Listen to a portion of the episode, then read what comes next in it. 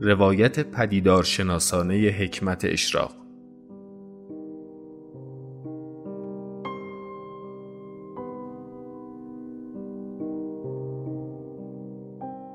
مدرس دکتر میلاد نوری.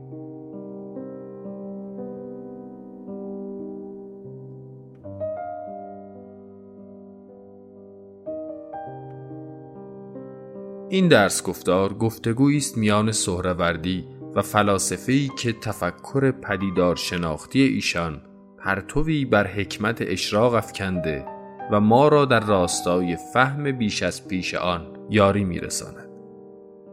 مفهوم مرکزی حکمت اشراق نور است.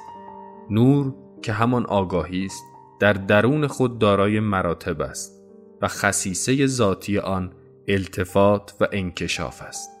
که در حقیقت اشراق و رویت جلوگر است نفس آدمی چیزی جز آگاهی نیست که برای خود ظاهر است و غیر را به نور خود برای خود ظاهر می سازد. تمام مراتب نور به مسابه نور واحدی جلوگر می شود که می توان به استمداد اشراق نفس در ساحت آن گام نهاد. در این میان زبان همانا ابزاری است برای روایت این رخداد که درک بیواسطه حقیقت است. بازخانی مجدد اندیشه فلسفی سهروردی و روایت پدیدار شناسانه آن در گفتگو با اندیشمندانی چون دکارت، هیوم، کانت، هگل، هوسر، هایدگر و دیگران مددکار ما در تقرب بیش از پیش به منزلت فکری سهروردی بوده است.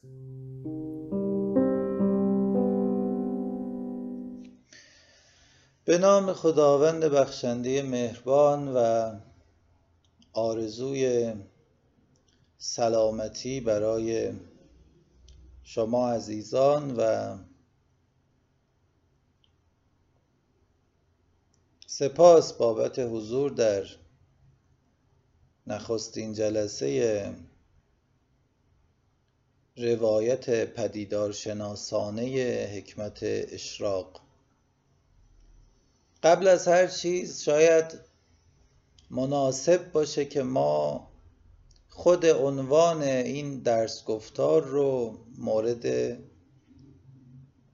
تحلیل و توضیح قرار بدیم. وقتی که گفته میشه روایت پدیدار شناسانه حکمت اشراق من دو معنا رو از این مفهوم مراد می‌کنم. نخستین معنایی که مراد می‌کنم این هست که روایتی که من از شیخ اشراق و حکمت اشراق خواهم داشت مبتنی بر نوعی پدیدار شناسی است و من با پدیدار شناسی به سراغ حکمت اشراق خواهم رفت. دومین معنایی که من از این اصطلاح مراد می کنم این هست که به زعم من شیخ اشراق در منظر یک پدیدار شناس جای گرفته و اندیشیده. و من فکر می کنم او این نکته رو مد نظر داشته که از آگاهی شروع کنه و پدیداری رو تحلیل کنه. روشنه که ادعای دوم مستلزم استدلال و ایزاهیه که بتونه اون رو به کرسی بنشونه.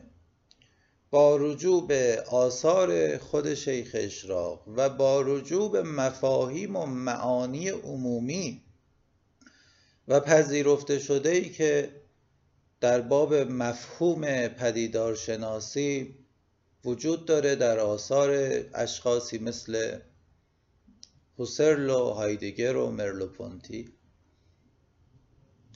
و ما به کمک این بزرگان به گفتگو با شیخ اشراق باید بنشینیم تا ببینیم که او چه آورده ای برای ما در یک روایت پدیدار شناسانه می‌تونه داشته باشه.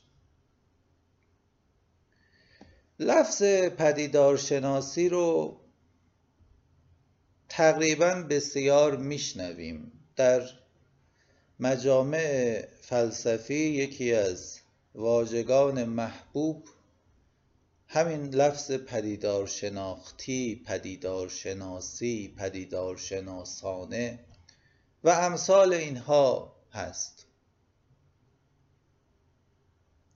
لفظی که به تعبیر اسمیت در مقاله خواندنی سرآغاز پدیدار شناسی نخستین بار لامبرت در ارغنون نون رو به کار برد و مرادش از این لفظ نوعی نظریه پندار بود.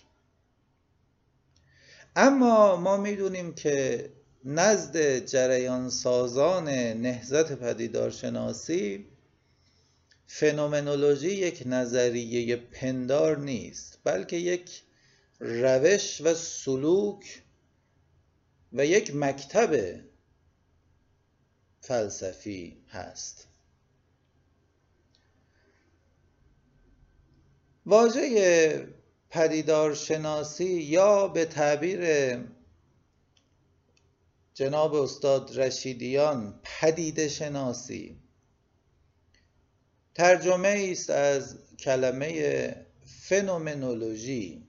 فنومن از ریشه فاینامنون به معنی اون چیزی که نمود هست اون چیزی که آشکار هست.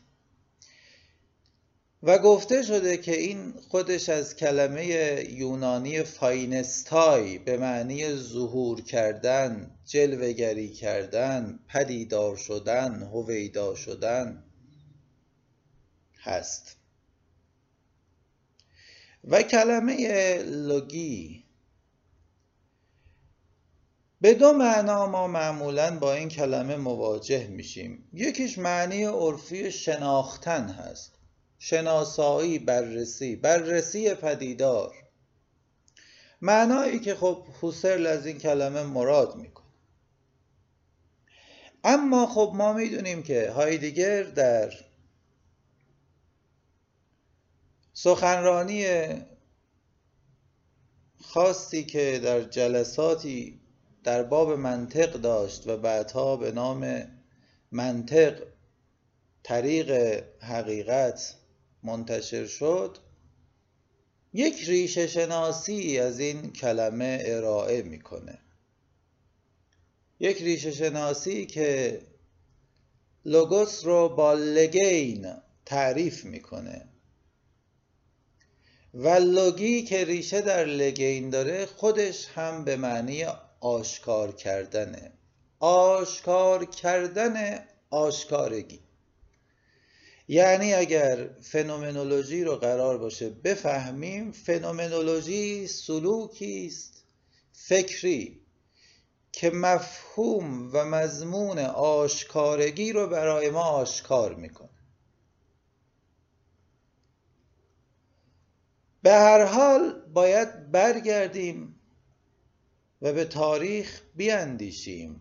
آشکارگی برای که برای آگاهی. یعنی منی که در این جهانم مواجه هم با اشیایی که پیرامون منه و این اشیا برای من آشکارند هویدااند. هویدایی که با نحوی از سیرورت و شدن همراهه. افلاتون الهی چون این میاندیشید که چون این سیرورت امکان هست بودن رو از شیء محسوس می‌گیره.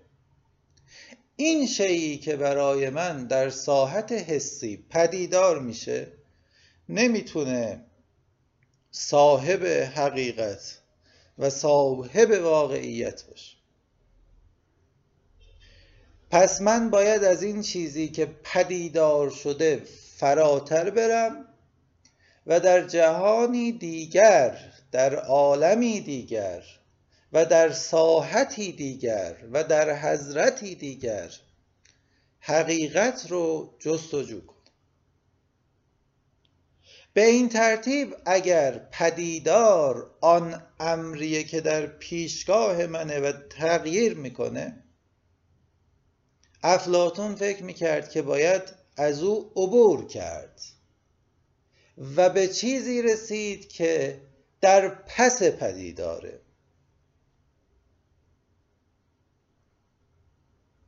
یعنی به ذات حقیقت مثالی. مرز محسوس و معقول کشیده میشه. مرزی که در اون پدیدار توهی از حقیقته. پدیدار امر محسوس در حال شدنه. بایستی عقل ورای این امر پدیدار شده به جستجوی حقیقت بپردازه. ریشه در کجاست؟ ریشه در آنجایی است که پارمنیدس مدعی شد که تنها هست هست. و ناهست نیست.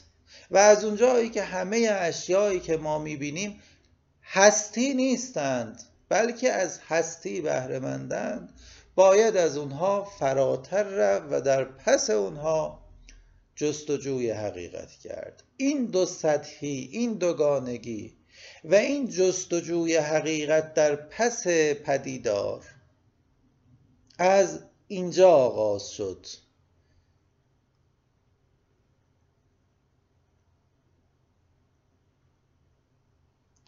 اتفاق مهمی در اندیشه ارسطو رخ داد. ارسطو اندیشید که اگر بخواهیم به ورای آن چیزی که در پیشگاه ماست بریم دچار یک دو سطحی بودگی غیر قابل رفع خواهیم بود.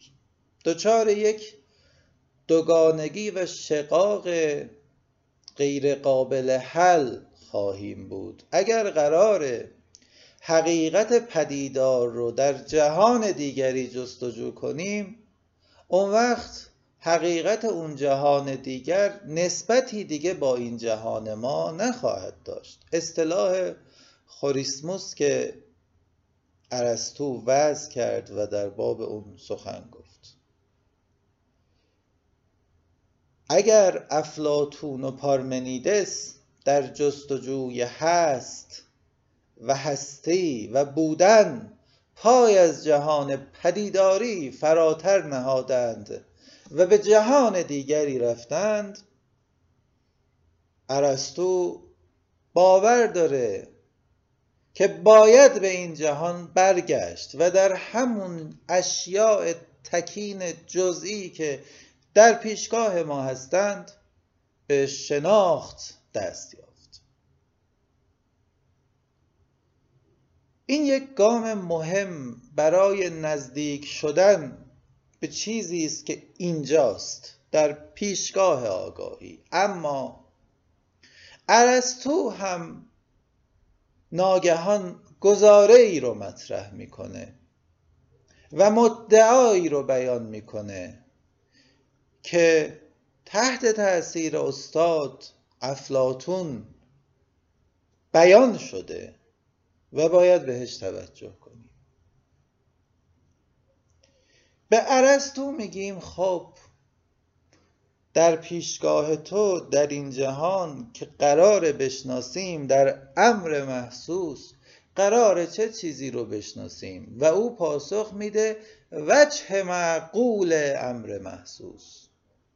هست بودنش رو فسیسش رو. و اگر ارسطو بگه که اون وجه معقوله هست بودن. جوهره.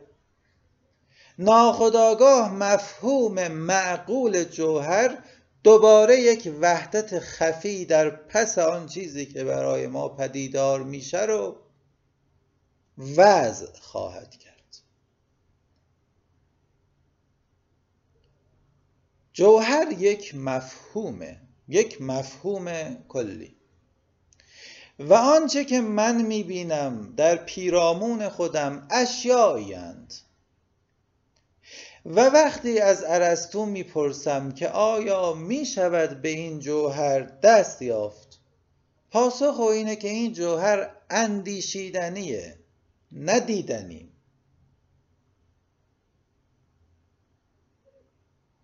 ناگهان آن دو سطحی که در افلاتون حالت طولی داشت در ارسطو تبدیل میشه به کنه و وجه.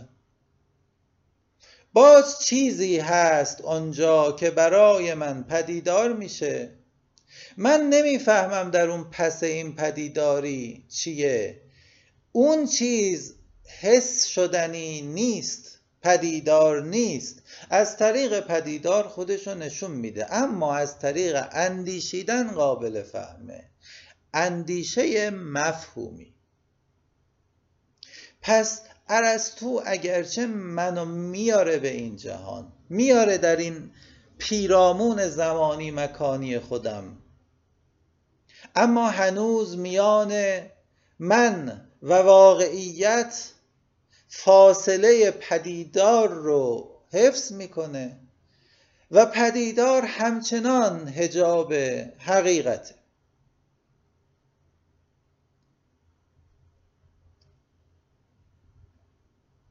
کانت بزرگ آن پیامبر مدرنیته با یک ادعای سهمناک تاریخ فلسفه رو زیر رو می‌کنه. و اون ادعا اینه ما با چیزی جز آنچه که برای ما پدیدار میشه سر و کار نداریم. چرا؟ چون ما موجوداتی هستیم. در حصار زمان و مکان. و زمان و مکان نحو بودن و اندیشیدن ماست.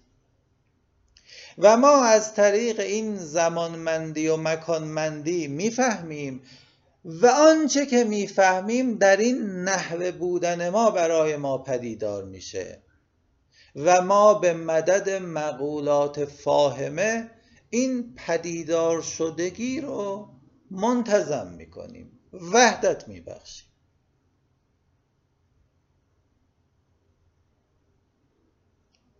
نکته مهمی که در اینجا باید بهش توجه کنیم اینه کانت دسترسی ما رو به شیء فی نفسه کلا منقطع می‌کنه. و ما فقط با پدیدار مواجهیم. اما نکته سهمناکتر و مهمتر و تاثیرگذارتر و تناقض‌آمیزتر اینه که کانت همچنان فکر می‌کنه چیزی هست که پدیدار میشه. هرچند ما به اون دسترسی نداریم. پس در حالی که افلاتون فکر می‌کرد ما به حقیقت در پس پدیدار در عالم مسل دسترسی داریم. با خوریسموس نظریه مسل رو دچار تناقض می‌کرد. در حالی که ارسطو با این ادعا که باید به همین جهان طبیعی پیرامون بنگریم با بحث در جوهر غیر قابل دست رس ادراکی خودش رو دچار مشکل می‌کرد. و با اینکه کانت با بازگشت به پدیدار و تأکید بر اینکه ما جز به پدیدارها در چارچوب زمان و مکان دسترسی نداریم با فرض شیء فی نفسه خودش رو دچار تناقض می‌کرد ناگهان هگلی ظهور می‌کنه. هگل که به تعبیر خودش کسی است که از منظر مطلق اندیشیده. آن حقیقت رو در پدیدار جستجو می‌کنه. او می‌خواهد بگوید که پدیدار شناسی یک نظریه پندار نیست. بلکه پدیدار شناسی یک نظریه حقیقته. شیء فی نفسه چیزی جز پدیدار شدن و پدیداری و پدیدار نیست. باید اینجا یکم تعمل کنیم. اینجا اون جاییه که پدیدار شناسی داره تبدیل میشه به حقیقت. شناسی. چون مرز میان پدیدار و واقعیت در پس پدیدار قرار از بین بره آگاهی با چه چیز مواجهه؟ با آنچه که پدیدار میشه. و پاسخ هگل به این سوال که آقای هگل چیست که پدیدار میشه اینه. مطلق مطلق ایده است. ایده است دیدنیه. چون آیدین یعنی دیدار. ایده است که در تمام واقعیت و در تمام پدیدارهای تجربی برای ما حاضر است. حضور داره. چون این نیست که در پس این تجربه غایب بشه. حضور دارد و هویداست و دیدنی است. و این هویدایی و دیدنی بودن مستلزم اینه که ما برگردیم و حضور او رو برای خودمون پدیدار شناسی کنیم. اینجا کلمه پدیدار شناسی به معنی وارسی و تأمل در باب ظهور مطلق برای ماست او در مضمون تجربه هویداست و تجربه چیست؟ دقت باید کرد نزد هگل تجربه اخفاقونگ به معنی این نیست که من تجربه حسی کنم. تجربه یعنی داده شدگی به آگاهی. هر چیزی که به آگاهی داده میشه تجربه است. خواه در ساحت حس خواه در ساحت فاهمه خواه در ساحت عقل خواه در ساحت دین خواه در ساحت دولت خواه در ساحت فلسفه خواه در ساحت هنر. در هر هیته ای مطلق داده شده. به آگاهی. و پدیدار شناسی هگلی شناسایی پدیدار شدن مطلق برای آگاهی.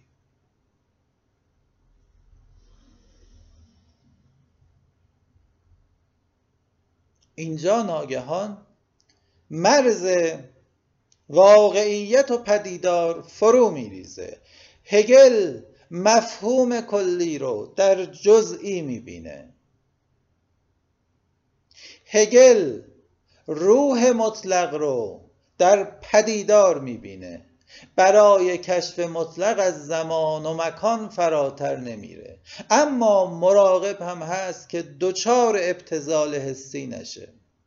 چنانکه خود میگه سالها طول کشید تا چشم آدمیان از اون جهان وهمالود آسمانی به جهان تجربی بنگره و در اونجا حقیقت رو جستجو کنه و اینک نیروی دو چندان لازمه تا او رو از ابتزال نجات بده. ابتزال یعنی سیرورت خالی از مضمون.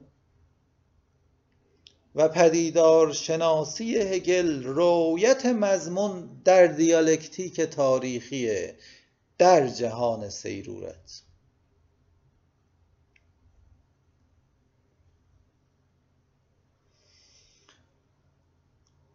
اما در قرن نوزدهم کلمه پدیدار شناسی افت و خیز دیگری هم به خودش می‌بینه. یک اتفاق دیگری در حال وقوعه. یک پرسش باید کرد. مطلق پدیدار هویداست آشکاره یار بی پرده از در و دیوار به تجلی است یا اولو الابصار شمع جویی آفتاب بلند روز بس روشن و تو در شب تار. بسیار خوب. اما این مطلقی که از در و دیوار هویداست برای کی هویداست؟ برای چه کسی هویداست؟ برای من هویداست. برای آگاهی هویداست. پدیدار شناسی هگلی. از جانب امر پدیدار شده پدیدار شناسی می‌کنه. اما لازم گامی برداشته بشه. باید به خودمون نزدیکتر بشیم. پدیدار شناسی از منظر آگاهی رخ میده. در من. در نیمه دوم قرن 19 کلمه پدیدار شناسی کم کم این معنا رو پیدا می کرد به تعبیر سیاوش جمادی در زمینه و زمانه پدیدارشناسی پدیدارشناسی تبدیل می‌شد به تحقیق توصیفی محض در باب موضوع معین. اون موضوع در هگل مطلق بود. اما ما الان نمی‌خوایم بدونیم که موضوع چیه. ما می‌خوایم به مفهوم پدیدار شدن از منظر کسی بیاندیشیم که برای او پدیدار میشه. اینجاست که هوسرل که پرچمدار نهزت پدیدار شناسیه برمیگرده و قلمرو پدیدار شناسی رو صرفا در ادراک و آگاهی من منفرد استعلایی مورد تحلیل قرار میده.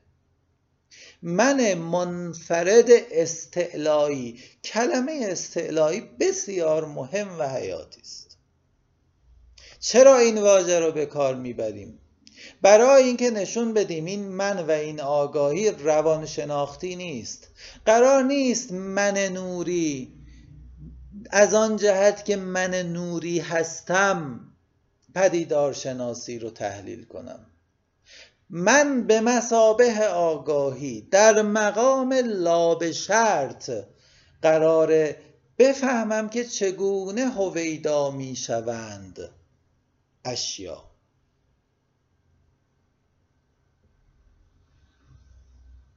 این یک روش تجربه زنده شهودی آگاهانه است که در اون قرار من در منظر اول شخص اما نه اول شخص روانشناختی و زیستی بلکه اول شخص استعلایی در مقام لابشرط به مسابه آگاهی بیستم.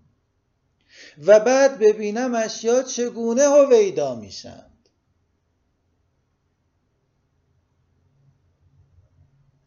دو شرط در اینجا مضمونه. دو نکته در اینجا مضمونه. من به وامداری از سیاوش جمادی این دو شرط رو از کتاب ایشون نقل می‌کنم. شرط نخست اینه. آگاهی دارای سمت و سوست. در پدیدار شناسی از سنخ حسرلی جریان ساز نخستین اصل اینه. آگاهی همیشه آگاهی از چیزیه. در ذات آگاه بودن دربارگی هست. التفات هست قصد هست. جهت داشتن هست به سوی چیزی بودن هست. و دو هر چیزی در آگاهی چیزیه نمیشه از چیزی صحبت کرد که به هیچ نحو به آگاهی داده نشده باشه. چیز هم بدون آگاهی چیزی نیست. ترابط و دوسویگی میان آگاهی و چیز میان عین و ذهن. اینجا عبوری است از اون مرزی که دکارت میان نفس اندیشنده و جهان عینی می‌کشید. اینجا قرار آگاهی به خودش بیاندیشه اما به خودش از اون جهت که درباره چیزیه. و به چیز بیاندیشه اما از آن جهت که در ساحت آگاهی داده میشه. این ترابط این دو سویگی این اون مضمون اصلی است که یک انقلابه.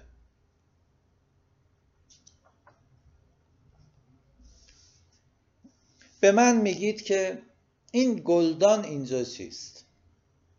من میگم این یک جوهره سریع جلوی منو میگید میگید ببخشید الان این جوهر کو؟ من جوهری نمی‌بینم. این گلدان رو من گلدانی که اینجاست این چیست؟ من میگم این یک موجود زنده با یک دی خاصه. شما میگید آقا اینی که گفتی رو من نمی‌بینم نمی‌فهمم. این برای من این نیست. اینی که من می‌بینم یه چیز دیگه است. من دی ای نمی‌بینم. من رشد من جریان تکامل یک گل می‌بینم الان. اینجاست. اینهاش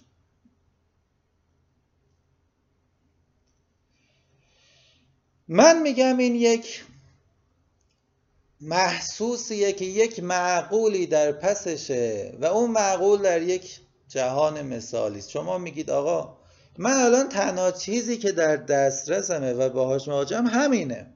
اینو به من بگو این چیز مادامی که پیش پنداشته و باورها و عادتها به مسابه یک داوری امکان مواجهه بیواسطه من رو با این گلدانی که اینجاست بگیرند. من وارد هیته پدیدار شناسی نشدم. من به دنبال رفتن به سمت خود چیزم. حسر شعارش این بود. به سمت خود اشیا. خب به سمت خود اشیا خود اشیای مستقل از آگاهی رو آگاهی در نمییابه. آگاهی. حتی اگر خود شیعی رو فرض کنه که مستقل از اوست این مستقل از او بودن رو هم در آگاهی خودش تصور کرده. درباره اون اندیشیده.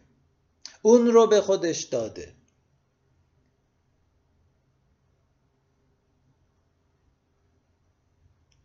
در تعملات دکارتی هوسرل موضعش رو به کمک دکارت این گونه توضیح میده. هر آنچه به جهان مربوط است. هر موجود زمانی و مکانی. برای من وجود دارد.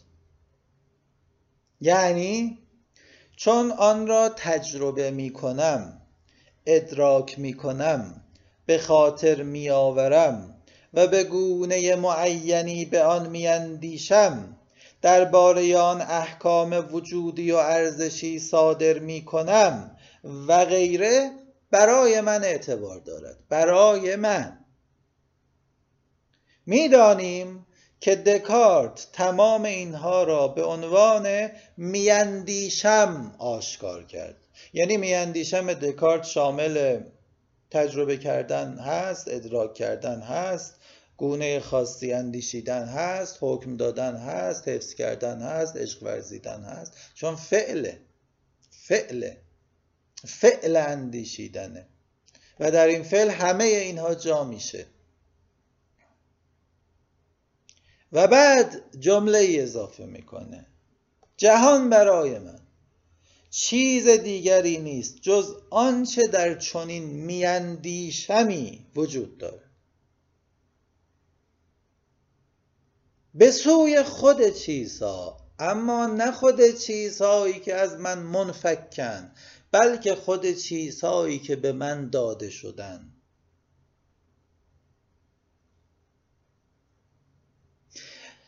من میاندیشم اما من میاندیشم هوسل با من میاندیشم دکارت تفاوت عظیمی داره. اونم اینه. که دکارت این من میاندیشمش مستقل از چیزها میاندیشم بود. در حالی که اندی میاندیشم هوسل ذاتا درباره چیزیه. دو این من میاندیشم دکارت سریع می‌خواست از خودش بپره بیرون بره تو جهان تا یقین برای خودش حاصل کنه. اما من میاندیشم هوسل با ماندن در خود جهان رو برای خودش احراز می‌کنه و به یقین می‌رسه. و سه من میاندیشم دکارت در پس خودش یک جوهریت داشت در حالی که من جز به همین میاندیشم به چیز دیگری دسترسی ندارم. حال من در منظر این من میاندیشم ایستادم. خب چه کار باید بکنم؟ باید اپوخه کنم. باید در پارانتز بذارم. چه چیزی رو؟ یعنی چی؟ یعنی چه کار کنم؟ یعنی من باید خودم رو از وساطت هر مفهومی در مواجهه با خود شی رها کنم. باید احکام و اعتقاداتم رو تعلیق کنم. باید عادتها و احساسها رو تعلیق کنم. باید پنداشته های خودم و باورهای خودم رو تعلیق کنم. باید احکام ارزشی و اخلاقی رو که دخالت می‌کنه در مواجهه من با این پدیدار همه رو تعلیق کنم. چه میماند؟ من میمانم و این پدیدار. من میمانم و این چیزی که به من داده شده.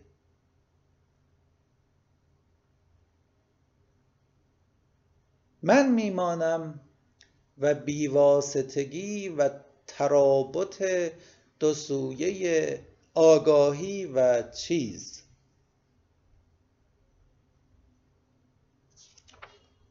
در پژوهش های منطقی در صفحه 153 هوسل هدفش رو از این روش و هدفش رو از این راه بیان می‌کنه.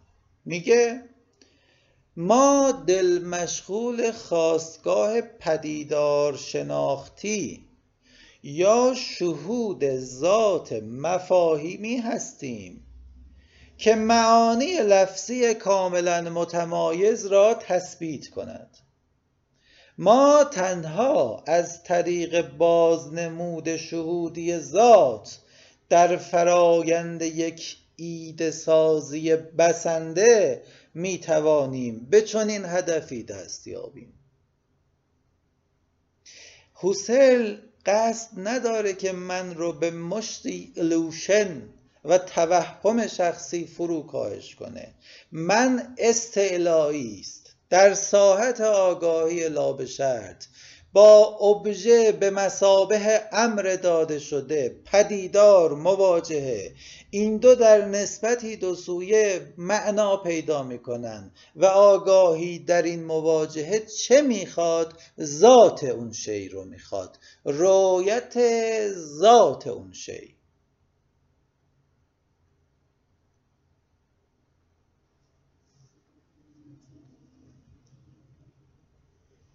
ژیلسون در کتاب شریف و خواندنی هستی در اندیشه فیلسوفان که استاد بزرگوارم آقای دکتر طالب زاده ترجمه بسیار خوبی رو از اون آماده کردند. جمله تکان دهنده ای میگه و جمله مهمی. اون جمله اینه. اصل الاصول این است که فیلسوف همواره باید چیزی را که در واقعیت اول است در ذهن خود اول قرار دهد. این اصل الاصوله فلسفه اینه. لوگوس اینه. اما حقیقت اینه که از منظر پدیدار شناختی اصل الاصول آگاهی. از منظر پدیدار شناختی تنها آگاهیه که می‌تونه تعیین کنه که چه چیز اوله. و به همین جهت آگاهی خودش اوله. اگر آگاهی اول نباشه اون وقت در مقا که سفسته ها و مغلطه ها و ابهام ها و دشواری ها گیر می‌کنه. و راه کجی رو طی می‌کنه؟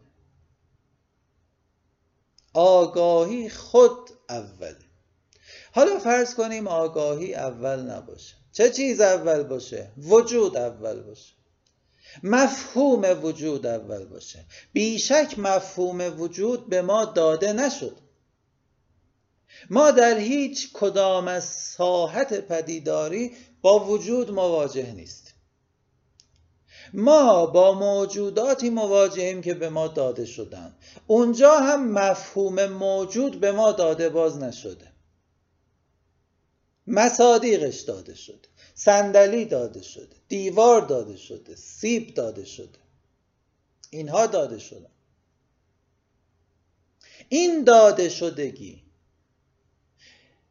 اگر به سوی کنار نهاده بشه و ما به سمت مفاهیمی بریم که معقولند و داده نشدند آنگاه محصولی خواهیم داشت پر از تاریکی. و این دقیقا نقد سهروردی است به ارسطو و ابن سینا.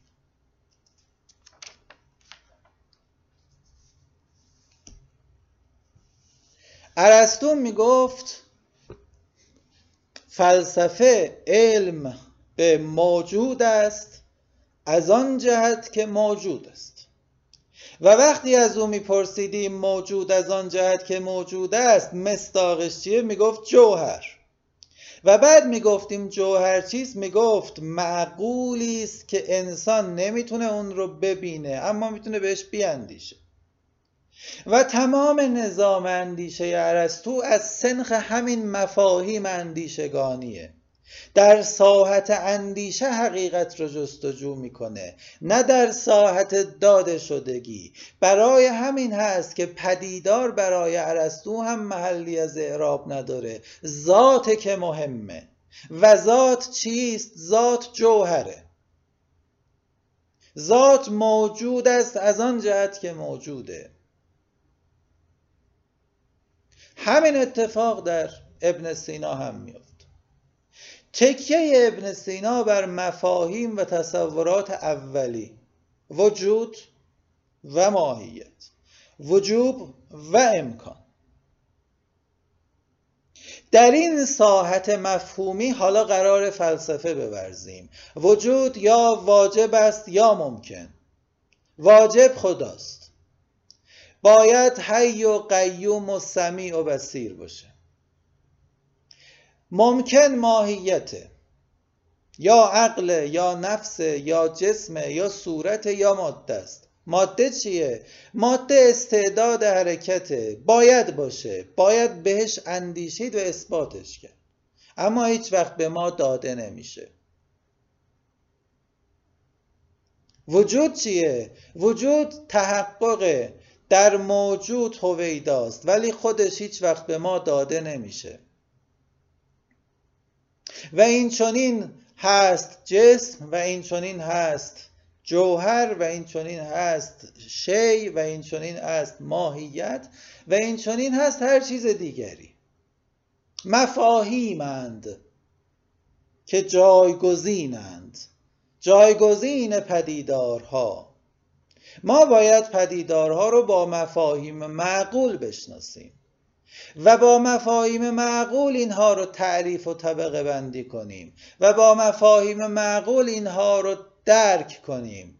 آنچه که پدیدار شده رو باید به سوی نهیم و بریم به سمت پساپشت اون از طریق مفاهیم معقول.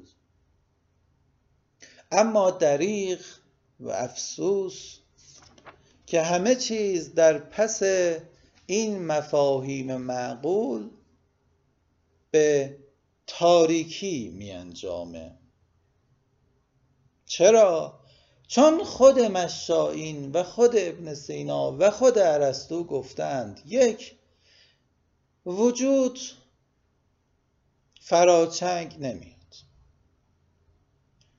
جوهر هم که شیعی است که موضوع نداره و ما فقط اینو سلبی می‌فهمیم. فصول اشیا هم چیزی نیست که ما بتونیم بهش دسترسی پیدا بکنیم. در دسترس ما نیست. ما فقط می‌تونیم به فصول غیر حقیقی دسترسی پیدا بکنیم. اون وقت همه تعاریف ما هم نه به حدن و حتی به رسم تام هم نیستن. خیلی وقتا به رسم ناقص. و خب در اینجا واقعا معرفت چیه؟ مفاهیم مبهم در هم ای که در ذهنیت ما جریان دارن و اساسا با عین پدیدار شده هیچ سر و کاری نداره و من از چنین اندیشه ای چه توقع دارم که این انسانی رو که الان پیشاروی منه به من بشناسونه؟ من چه توقعی دارم که پدیدار شدگی خدا رو در جهان بشناسونه؟ من چه توقعی دارم که او بتونه به من بفهمونه که یعنی چی که خدا در همه چیز هویداست؟ او فقط می‌تونه مفاهیم رو به هم بتنه و در فرایندهای ذهنی استدلال از مفهومی به مفهومی و از مفهومی به مفهومی عبور کنه و به زعم خودش و به ادعای خودش و به بیان خودش هرگز این مفهوم نمی‌تونه به حق شی برسه. چون ما به فصول دسترسی نداریم.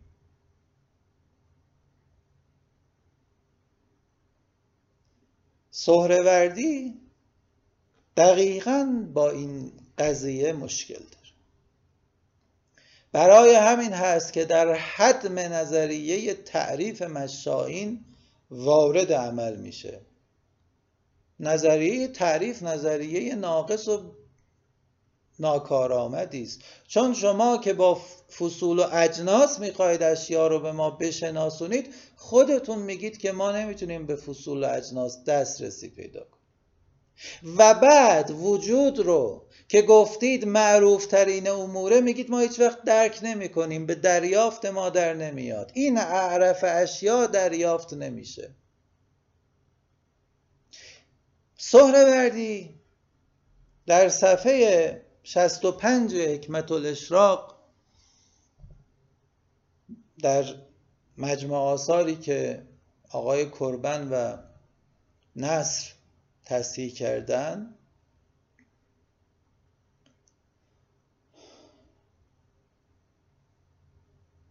این جمله رو بیان کرده. وجود یعنی یک مفهوم. دقت کنید. یعنی پدیدار رو می‌خوایم بذاریم کنار. وجود رو که یک مفهومه. قرار این پدیدارها رو با این مفهوم بشناسیم. و مفهوم چون کلیه عامه از این پدیدار فراتر میره. وجود به معنای واحد و مفهوم واحد بر سیاهی و سپیدی و انسان و اسب حمل می شود یعنی من هم به این صندلی میگم وجود هم به اون دیوار میگم هم به خودم میگم و مفهوم وجود بر ما هم میشه موجود. و معنای گسترده تر از همه این هاست. یعنی یک معنیه که بر همه این کسرت های پدیداری اطلاق میشه. حالا شما به من میگی حقیقت اینها اون مفهوم وجوده نه این پدیداری. یعنی اینکه من اون ویژگی تکین خاص داده شده ای که در ساحت پدیداری هیچ شکی درش ندارم رو به سوی بنهم. و به چیزی چنگ بزنم که فقط یک مفهوم کلیه. فرق نمی‌کنه. شما میگی نه وجود نه ماهیت. ماهیت هم همینه. چون ماهیت هم یک مفهوم کلی غیر پدیداریه. ماهیت هم یک مفهوم کلیه که من در ساحت داده شدگی باش مواجه نیستم.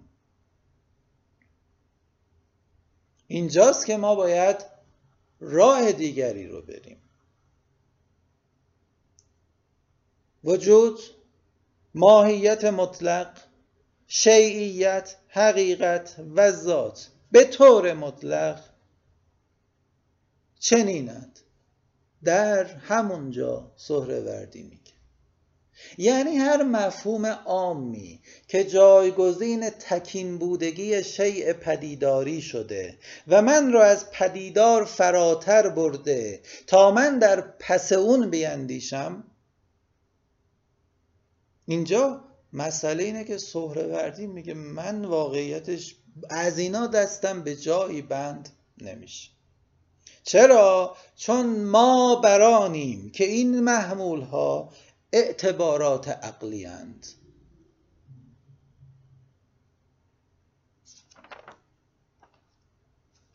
و چون دانستی در صفحه 72 یک باتلش که مثل این امور یاد شده نظیر امکان و رنگین بودن و جوهر بودن و غیره محمولات عقلیند پس دیگر اجزاء اشیاء عینی و حقایق عینی نخواهند بود.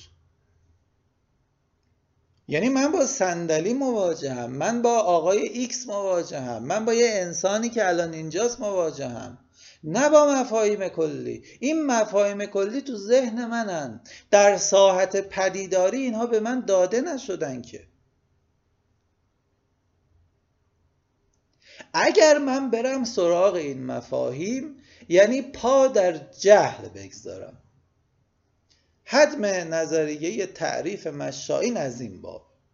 زعم سهروردی این هست که اگر ما بنابر راه و روش اونها پیش بریم باید بگیم ما هیچی نمی‌دونیم. در حالی که می‌دونیم. من می‌دونم انسان چیه ولی چون تعریفشون نمی‌دونم باید بگم نمی‌دونم چیه. من می‌دونم اسب چیه ولی چون نمی‌تونم جنس و فصل براش جور کنم باید بگم نمی‌دونم چیه. شگفتانگیزه. اینجاست که او این گونه میگه. در همون صفحه 73 حکمای مشا واجب می کنند که هیچ چیزی شناخته نشود.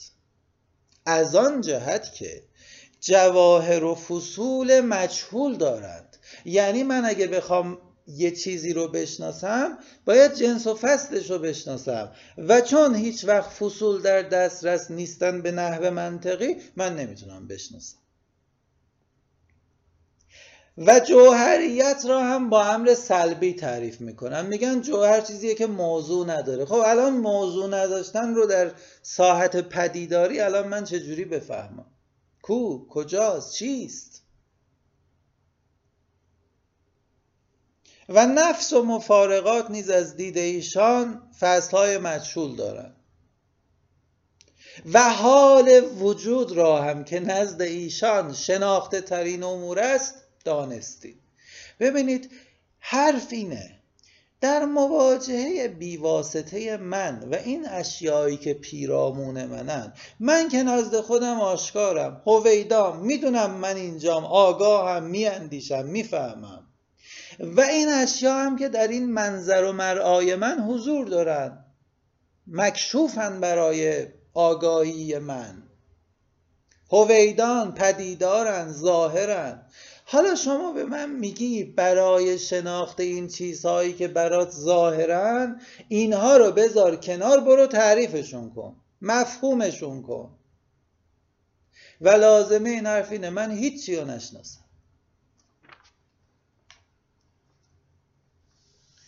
شما به من میگی سیاهی رو تعریف کن. باید بگم سیاهی کیفه. چون کلی معروفتر از جزئی دیگه و کیف معروفتر از سیاهی باید باشه. حالا میگی کیفو. میگی سیاهی کیفه. حالا من با گفتن اینکه سیاهی کیفه واقعا می‌فهمم سیاهی چیست. هرگز چنین نیست. من با گفتن اینکه بگم انسان حیوان ناطقه واقعا می‌فهمم انسان چیست. واقعا این چنین نیست. من با گفتن اینکه اسب شیهه می‌کشه که به طریق اولا نمی‌فهمم. چون اصلا این فصل حقیقی نیست. و به فرضم یک فصل حقیقی کشف شد. واقعا من می‌فهمم که اون چیست. حرف اینه آن کسی که در ساحت شهود ذات رو مشاهده کرده می‌فهمه اون چیست. حق این است که سیاهی شیء واحد بسیطی است که اندیشیده می شود و هیچ جزء ناشناخته ندارد و تعریف آن برای کسی که آن را ندیده است ممکن نیست و آن کس هم که آن را دیده است بی نیاز است تعریف است. دقت می‌کنید. یعنی اصلا قرار نیست من سیاهی رو تعریف کنم سپیدی رو تعریف کنم انسان رو تعریف کنم. انسان اینهاش سیاهی اینهاش در ساحت آگاهی من که ذاتا کاشفه این سیاهی اینجا هویداست آن که چشم و گوش دارد از تعریف نور و صدا حالا نور رو تعریف کن. برمیگردی به سیاق دانشمندان تجربی برمیگردی میگی که نور موجه. ها الان من گفتی نور موجه می‌فهمم نور چیه. میگی دیدن رو تعریف کن. دیدن اینه که مثلا تصویر اون بیاد تو چشم من حک بشه. من فهمیدم دیدن چیه. این که نشد. دیدن برای کسی که می‌بینه آشکاره. شنیدن برای کسی که میشنوه آشکاره. سیاهی برای کسی که سیاهی رو دیده آشکاره. برای ذات نفس که خود آشکاره. آنچه که در این ساحت آشکارگی وارد میشه هم آشکاره. اینجاست که مسئله نور مطرح میشه. گفته شده شیخ اشراق اصالت ماهیتیه. اگر مراد از اصالت ماهیت این باشه که او اگزیستنس به مسابه عامترین مفهوم رو اعتباری می‌دونه و شیء جزئی رو مبنا می‌گیره باید بگیم بله شیء جزئی اصله چون یک شیء ماهوی پس ماهیت اصله. اما بحث اینه خود ماهیت هم یک مفهوم کلیه که در ساحت پدیداری به من داده نشده. مصادیقش داده شدن. مثل آگاهی مثل اسب مثل انسان مثل دیوار مثل سنگ. آگاهی ذاتا مکشوفه. اینها به واسطه آگاهی مکشوفن.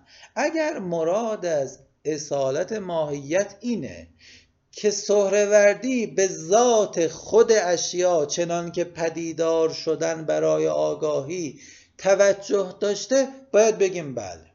اما اگر نه می‌خوایم دوباره تو مفاهیم غور کنیم و بین دو مفهوم ماهیت و وجود وجود رو بذاریم کنار ماهیت رو انتخاب کنیم که تو این حسر عقلی گیر نکنیم این میشه بدفهمی باید خیلی دقت بکنیم و خودمون رو در منظر سهروردی قرار بدیم. به کمک حسرل. اگر در ساحت هستی یه چیزی باشه که بی نیاز از تعریف باشه یعنی ذاتا آشکار باشه. تعریف یعنی مفاهیم. اصلا مفهوم نخواد کلا مفهوم نخواد و در مفهوم نگنجه. اون امر نوره. و هیچ چیزی مثل نور نزد خودش آشکار نیست و بی نیاز از تعریف. و اگر از سهروردی بپرسیم نور چیست؟ خواهد گفت نور یعنی آگاهی که برای خودش آشکاره. و هر چیزی هم برای او آشکاره.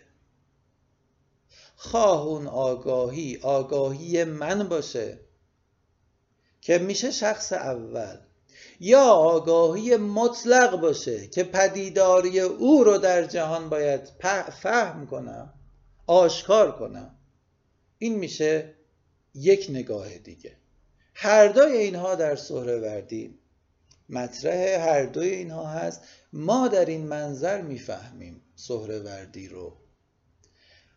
و در این منظر دیالوگی برقرار می‌کنیم بین او و هوسرل وگرنه اگر سهروردی رو در چارچوب مفاهیم عقلی و منطقی ماهیت وجود حالا باز اونم تفکیک کنیم بریم جلو این باز ما رو از فهم عاجز خواهد کرد. از رسیدن به این منظر نبوغامیز عاجز خواهد کرد. پدیدار شناسی یعنی ایستادن در منظر آگاهی و رویت آنچه که برای اون آشکار میشه. این آگاهی خودش برای خودش آشکاره و اشیا رو برای خودش آشکار می‌کنه. و اشیا تا جایی آشکارند که برای آگاهی آشکارند. و آگاهی تا جایی آگاهیه که آشکار کنه خودش رو و دیگری رو. این آشکارگی در نگاه سهروردی آغازگاهه. آنچه که آشکار میشه خود آگاهیه و اشیا رو از طریق آشکار شدنشون برای خودش می‌فهمه. مفاهیم که کلیاتند از این پدیدارها فراتر میرن و این آشکار شدگان رو هویدا شدگان رو این پدیدارها رو به فراموشی میسپرن. و سخن این هست که مفهومی مثل وجود مثل شیعیت مثل کیفیت و همه اون مفاهیم کلی که می‌خواهم با آنها این پدیدار شده ها رو تعریف کنم امکان شناسایی رو از من خواهد گرفت. چون من اساسا به فصول اشیا دسترسی ندارم و چنان که اوسرل گفت برای فهمیدن ذات اشیا من باید به ساحت پدیدار شناسی بیام و در این ساحت ذات اشیا رو شهود کنم تا به زعم خود حسل تفاوت معانی متمایز رو تثبیت کنم. و من باید در این ساحت فرق انسان و اصل رو بفهمم نه در تعاریف جنس و فصلی. من در ساحت شهوده که فرق سیاه و سفید رو باید بفهمم وگرنه اگر در ساحت تعریف مفهومی جنس و فصلی منطقی گیر کنم به جایی نخواهم رسید. اما معنی این این نیست که سخن بی حاصل و منطق بی حاصل بلکه برعکس. منطق درست در آن جایی ممکنه که دو آگاهی با چیزی مشترک مواجه شده باشه. منطق تحلیل مفاهیم غیر داده شده نیست که اشکال کنید که پس وردی غیر منطقیه. منطق یعنی سخن گفتن در باب چیزی. که به نحو مشترک آشکار و پدیدار شده. درست در این ساحت که امکان سخن و منطق هست برای رسیدن به معرفت کلی. وقتی دو نفر یکیشون انسان رو دیده و اون یکی انسان رو ندیده هزاران سال هم براش تعریف منطقی بکنیم او انسان رو نخواهد فهمید. ای زن کسی که سیاهی رو ندیده هزاران سالم کیفیت رو براش تعریف کنیم سیاهی رو نخواهد فهمید. اما اگر مواجهه رخ داد اگر شناخت رخ داد حال در باب امر شناخته شده میشه سخن گفت. و منطق یعنی اصول درست سخن گفتن. پس چنین نیست که بگیم حالا پدیدارشناسی از منطق توهی شد. فقط فرق اینه منطق اتکای خودش رو از مفاهیم عام کلی گرفته و بر مفهوم پدیدار شناختی آگاهی و پدیدار مبتنی خواهد کرد تا نوع دیگری از معرفت رقم بخوره. و این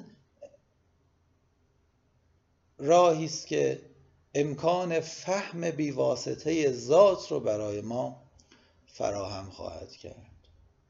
این بود مدخلی برای ورود به مسئله ما در درس گفتار روایت پدیدار شناسانه حکمت اشراق تلاش کردم که در واقع شما عزیزان رو متوجه این بکنم که اصلا چرا چنین عنوانی موجه هست. امیدوارم در جلسات بعدی بتونم این موجه بودن رو بیش از پیش برای شما وضوح ببخشم. و السلام علیکم و رحمت